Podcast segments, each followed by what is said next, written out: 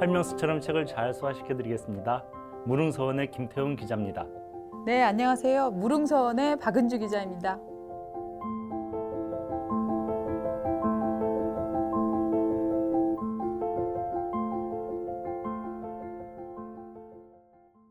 네, 청취자 여러분 안녕하세요. 김태훈의 무릉서원 듣고 있으면 절로 지식이 쭉 올라가는 우리 팟캐스트죠.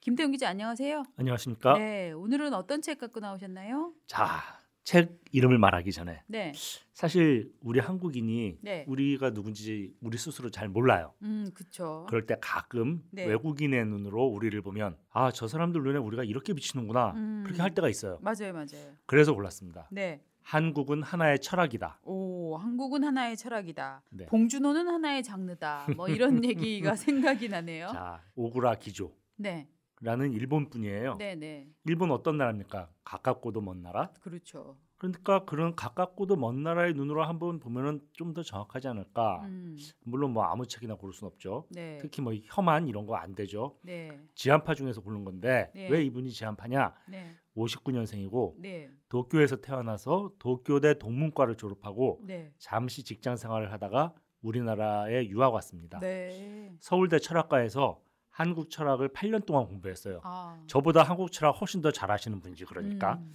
그 한국 좀 안다는 사람이에요. 자, 그러면 이 오그라 교수가 본 한국인의 가장 큰 특징이 무엇인가? 네, 욕을 잘한답니다. 오, 욕을 잘한대요. 네, 일본 사람들 욕하면은 빠가야로. 빠가야로 예. 유명하죠. 예. 우리나라 욕 얼- 어때요? 창자를 꺼내서 고무줄 해버릴라도 있죠. 뭐, 아, 박선배 옛날에 잘 쓰시던 뭐 있잖아요. 눈을 파버린다. 네, 창의적이죠. 뭐. 네. 예, 그러면 일본은 욕을 안 하는가? 네. 안 해요.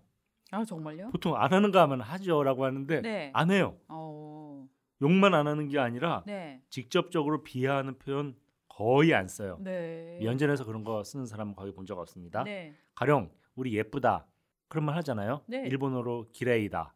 그럼 우리 또 못생겼다는 말 꽤 많이 하죠. 그 사람 면전에서만 안 하지 뭐. 야, 어 이제 지나가는데 이렇게 못생겼어. 뭐. 안습 뭐 이런 말 예, 예. 있잖아요. 걔네들이 이거 해당하는 말이 부사이쿠라는 형용사인데 네, 네, 네. 있긴 해요. 근데 성인들 사이에서 제3자에 대해서도 거의 안 써요. 아, 이게 제가 아는 일본이고 네. 조금 알아봤더니 요즘 청소년 애들이 우리나라에 영향 받아가지고 일본 청소년 애들도 부사이쿠 많이 쓴대요. 어쨌건 일본의 문화 속에는 네. 직접적으로 남을 공격하는 표현 거의 없습니다. 네. 그럼 이제 궁금해져요. 우리는 욕을 하는데 네. 왜 일본은 안 할까? 저자의 설명이 재밌어요. 네. 한국은 욕을 해도 안전하다. 음. 자 생각해봐요. 우리가 욕을 가장 안전하게 하는 공간이 어디예요? 집안이요? 자동차. 아, 집보다 더 네. 예, 더 밀폐된 공간이. 집에서 와이프하고 남편한테 욕하면은 싸움 나죠. 우리 음. 네. 차 딱 타면은 넥타이 네. 메고 점잖은 사람도 뭐 끼어드는 것 같고도 막 욕하고 난리 나죠. 네, 네. 왜? 안전하니까. 네.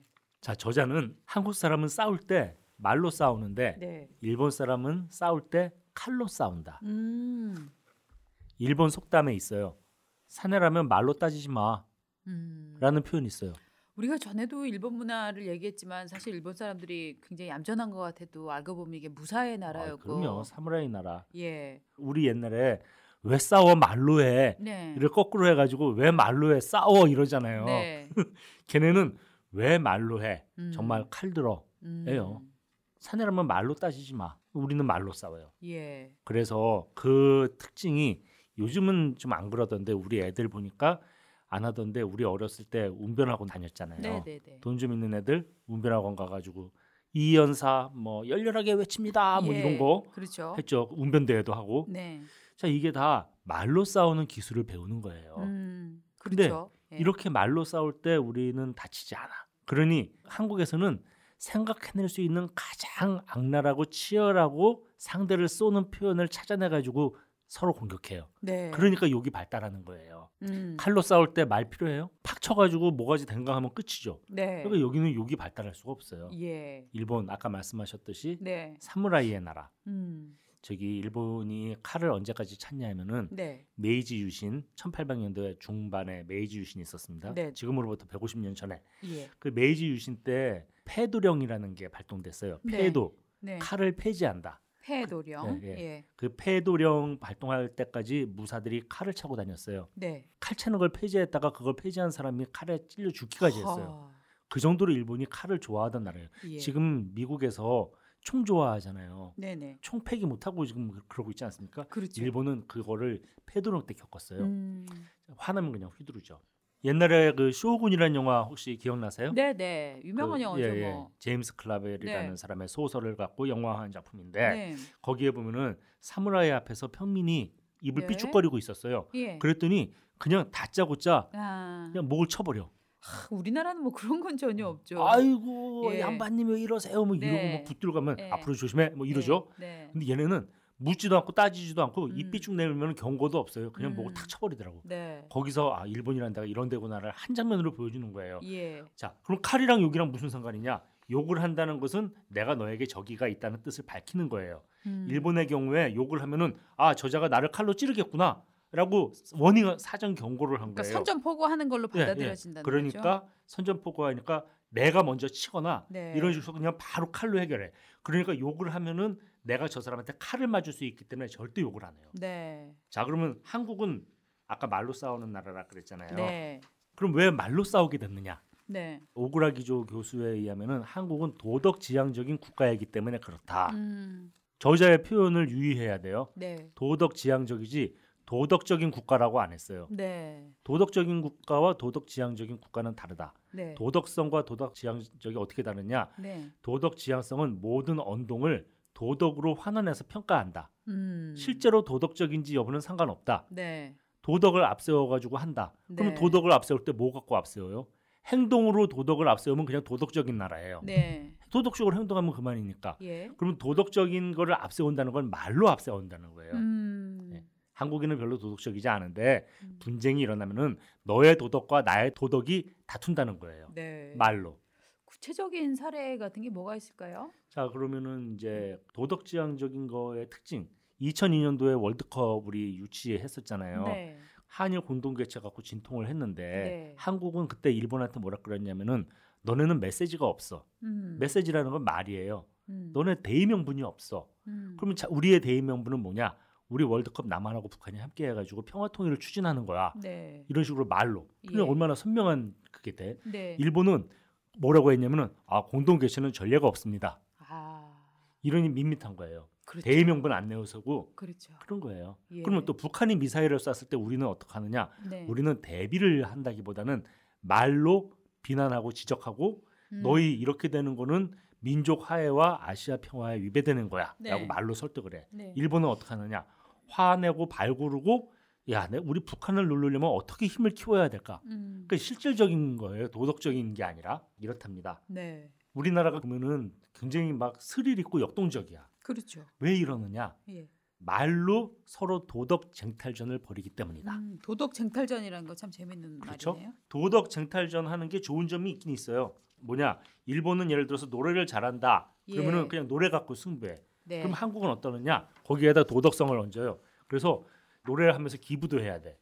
운동도 마찬가지야. 맞아요. 운동할 때 우리가 안타 치고 홈런 한 번 치고 도루 한 번 할 때마다 기금 쌓아가지고 어디에다 기부하고 그래야지 네. 우리가 진정한 스타가 돼. 음. 이런 거가 도덕 지향성 국가가 갖고 있는 장점. 그러면 왜 그럴까요? 왜 그러느냐? 예. 왜 우리는 힘을 추구하지 않고 도덕 지향성을 가지게 되었을까? 네. 지정학적인 이유가 있답니다. 음. 주변에 일본, 중국 같은 강대국한테 둘러싸여 있으니까 네. 힘으로는 안 돼. 네. 그러니까 어떻게 해? 우리 말로 합시다. 음. 말이라는 거는 결국 명분이잖아요. 그렇죠. 도덕 지향성의 무기는 다름 아닌 말이에요. 음, 당신도 실제 행동이 아니라 저 명분을 쌓아야만 나를 괴롭힐 수 있다 니네 하는 우리한테 방어적인 자꾸- 태도도 되네요. 예, 니네 자꾸 우리한테 완력 쓰지 마. 우리 말 갖고 싸워보자. 그렇게 하는 거예요. 예를 들어서 당쟁 같은 거 할 때도 네. 우리는 왕 앞에서 너의 논리와 나의 논리가 경합을 벌여. 그렇죠. 예. 예. 근데 일본은 어떻게 하느냐? 왕 제쳐놓고 천황 제쳐놓고 음. 지들끼리 나가서 새끼가라 같은 데서 전투 한번 벌려가지고 이긴 사람이 왕 앞에 가서 제가 이겼는데요. 그럼 네가 해라. 이렇게 되는 거예요. 아, 자, 그럼 북한은 어떤 나라냐? 네. 한반도에 북한도 있으니까 북한은 우리는 저리 가라 하게 도덕 지향성의 화신이다. 북한이 매우 도덕 지향적이랍니다. 네. 1998년도에 21세기 새로운 한일 파트너십 공동 선언이라는 게 있었어요. 네. 김대중 대통령하고 그 오부치 게이초 네. 수상하고 했었는데 김대중 대통령이 일왕도 찾아가서 방문하고 네. 그랬어요. 그때 북한의 반응을 제가 읽어드릴게요. 네. 일본 행각을 시작하자마자 네. 목이 쉴 때까지 사무라이 주인을 향한 아첨 행위를 열을 올려서 전 동포의 민족적 격분을 사고 아, 있다라고 음. 북한이 논평했습니다. 네. 또 아첨과 굴종 4대 매국의 더러운 근성이 뼛속까지 사무쳐 있는 자의 불쌍한 추태다. 네. 그러면서 김대중 대통령을 역적이라고 했어. 음. 이런 표현 하나하나가 네. 도덕적인 비판이에요. 예. 그 북한이 말하거나 욕설할 때 얼마나 찰져요. 네, 네, 네. 그- 그런 게 발달해 있는 거죠. 아. 그래도 이 사람 철학 교수니까 네, 네. 이런 거에 바탕에 뭐가 있는지 따져봤어요. 네. 그 성리학, 성리학에서도 특히 이 이기 이원론, 이기 이론론 배웠잖아요. 그렇죠. 예, 그 이라는 건 이칠이자예요. 이치리자 네. 맞죠. 기는 기운 기자. 그래서 이는 이치인데 그 이치라는 것은 보편적인 원리, 어디 가나 다 통하는 인간 사회의 자명한 도덕. 네. 이게 한국이 추구하는 거라는 거예요. 네. 조선의 성리학이. 네. 그러니까 한국의 정치판을 봤을 때 이 네. 서로 다른 너의 이와 나의 이가 충돌한다. 그러면서 격렬한 논쟁이 벌어지고 예. 그 끝에 누가 이를 거머쥐면은 그자가 권력뿐만 아니라 음. 명예와 돈까지 다 갖는다. 네. 그러면 일본은 뭐 하느냐? 일본은 아까 말했듯이 완력으로 이긴 자가 다 먹는 거예요. 네. 우리 그럼 또 기 얘기를 해야 되지 않겠어요? 네. 이가 그럼 기는 뭐냐? 우리가 보통 한국인의 정, 네. 한국인의 한 네. 이런 거 말할 때 그게 바로 기의 세계다. 음. 기는 어디 있느냐? 네. 기라는 거는 한국을 여행하는 외국인들이 보는 거. 음. 우리가 아유 외국인이네 하고 잘해주고 하는 거 있잖아요. 그러면 아, 예. 한국 사람들 참 친절해. 네. 이게 기야. 네. 그런 사람들은 이가 어디 있는지 몰라. 그럼 예. 이는 어디 있느냐? 예. 정치, 역사, 음. 학문, 혈통, 학통.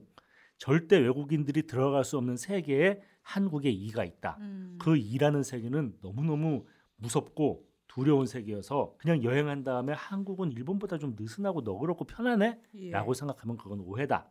한국은 예. 그렇게 만만한 나라가 아니다. 추상 같은 이를 가진 나라다. 음. 그렇게 말합니다. 네. 자, 그래서 한국하고 일본이 이렇게 다르니까 서로 충돌할 수밖에 없어요. 다른 데를 바라보고 있으니까. 그래서 일본 위안부 문제, 징용 문제 이런 거 사사건건 부딪히는 배경에는 우리의 이렇게 도덕 지향성과 걔네들의 힘 지향성이 부딪히는 게 있어요. 네. 그래서 예를 들어서 우리가 이제 한일 합방 그러면은 우리는 당연히 이거 불의한 조약이고 네. 위법한 조약이다. 다시 체결하자. 이 바탕에는 도덕적인 판단이 있어요. 일본은 아니 했으면 한 거지. 미안해 우리 그때 힘썼어 이런 거예요. 네. 그러면은 일본의 책임은 없는가? 오구라 교수가 일본의 책임이 있다고 그 네. 말해요. 네. 자, 일본의 문제를 세 가지로 요약을 합니다. 가장 큰 문제는 한국을 대등한 상대로 간주하지 않는 뿌리 깊은 자세가 있다. 음. 한마디로 졸로 본다는 거죠. 그리고 상상력과 포용력과 윤리가 결여된 일부 일본의 정치가들, 음. 지도자들, 네. 그리고 거기에 더해서 일본 국민의 편협한 발상 그 네. 두 번째로 꼽았고 예. 세 번째 한일 간 과거사와 일본이 저지른 잘못에 무지하거나 무관심한 많은 사람들. 네. 참 제가 90년대 2000년대 초반 일본 가면은 너무 한일 과거사를 얘네들이 몰라. 그렇죠. 그리고 예. 관심도 없어요. 예. 말해주면 어 그랬습니까? 뭐 이래요. 놀라긴 하죠. 그러나 모르고 있어요. 음.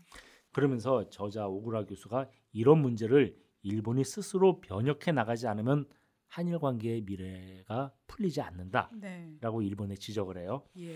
그래서 과거를 청산하기 위한 노력 계속해야 하고 그러지 않는 한 한국과 지향해야 할 미래 같은 것은 오지 않는다. 음. 그리고 이웃 나라와의 어려운 관계를 극복할 때 비로소 일본과 일본인은 세계를 올바로 바라볼 수 있게 된다. 네. 일본이 세계로 나가서 책임 있는 국가가 되려면은 일단 이웃 나라하고 제대로 된 관계를 정립하라. 당연하죠. 저기 옛날에 왜 김소원이라고 네. 일본에서 계시다가 우리나라에도 왔다 갔다 하시던 분이 목근 통신이라는 책 유명하죠. 쓰고 예 우리 교과서에서 배우기도 했었죠. 예. 그 김소원 선생이 여러 번 반복한 게 이 주장에 같이 들어 있어요. 네. 김소원 선생이 뭐라고 했냐면은 일본은 강하고 네. 유능하고 발전하고 훌륭한 나라다. 네. 그러나 포용력이 없고 편협하다. 네. 그거 좀 고치면은 정말 좋겠다. 네. 그런 말 했어요. 제가 읽은 책 중에 조선 시대에 우리나라 염탐하러 온 일본 사람들이 보면은 한국은 우물 안에 개구리다 뭐 별 멸시의 얘기 많이 했었는데 네. 좀 이런 것 좀 걷고 우리 서로 대등한 관계에서 그 한일 양국의 미래 관계를 위해서 같이 노력해야 하지 않겠는가 음. 이런 생각을 해봤습니다. 하여튼 이 두 나라가 확실히 가깝지만 굉장한 차이가 있는 거. 그 차이라는 거는 무슨 경제력의 차이뿐만 아니라 태도의 차이가 굉장히 크다는 게 느껴졌었는데 네. 음, 이거를 칼이냐 말이냐 요걸로 풀었던 대목이 저는 가장 재미있었던 네. 것 같아요. 제가 뭐 하나 또 말씀드리자면 일본의 미야모토 무사시라는 칼잡이 있잖아요. 네. 죽을 때까지 한 번도 안 진 사람. 예. 그 사람이 칼을 물론 잘 쓰긴 했는데 네. 자기보다 센 놈하고는 붙은 적이 없어요. 음. 그 정도로 일본이라는 나라는 이길 만한 싸움만 네. 하는구나. 일본이라는 나라는 굉장히 예. 이길 수 있는 거를 하는 나라. 네. 그거에서 예외적이었던 게 이제 2차 세계 대전 때 음. 바보짓한 거. 네. 그러나 기본적으로 일본은 되게 실질적인 나라고 예. 우리는 명분적인 국가고 둘 다 다 음. 장점이 있는데 서로를 이해하는 게 중요하지 않나 싶습니다. 네, 알겠습니다. 하여튼 차이가 있음을 먼저 알고 그 차이를 극복하려고 노력하는 과정 이게 어떻게 보면 두 나라의 선진화 과정일 것 같아요. 그렇죠? 그렇습니다. 네. 알겠습니다. 오늘 얘기 잘 들었습니다. 고맙습니다. 김태우 기자님. 감사합니다.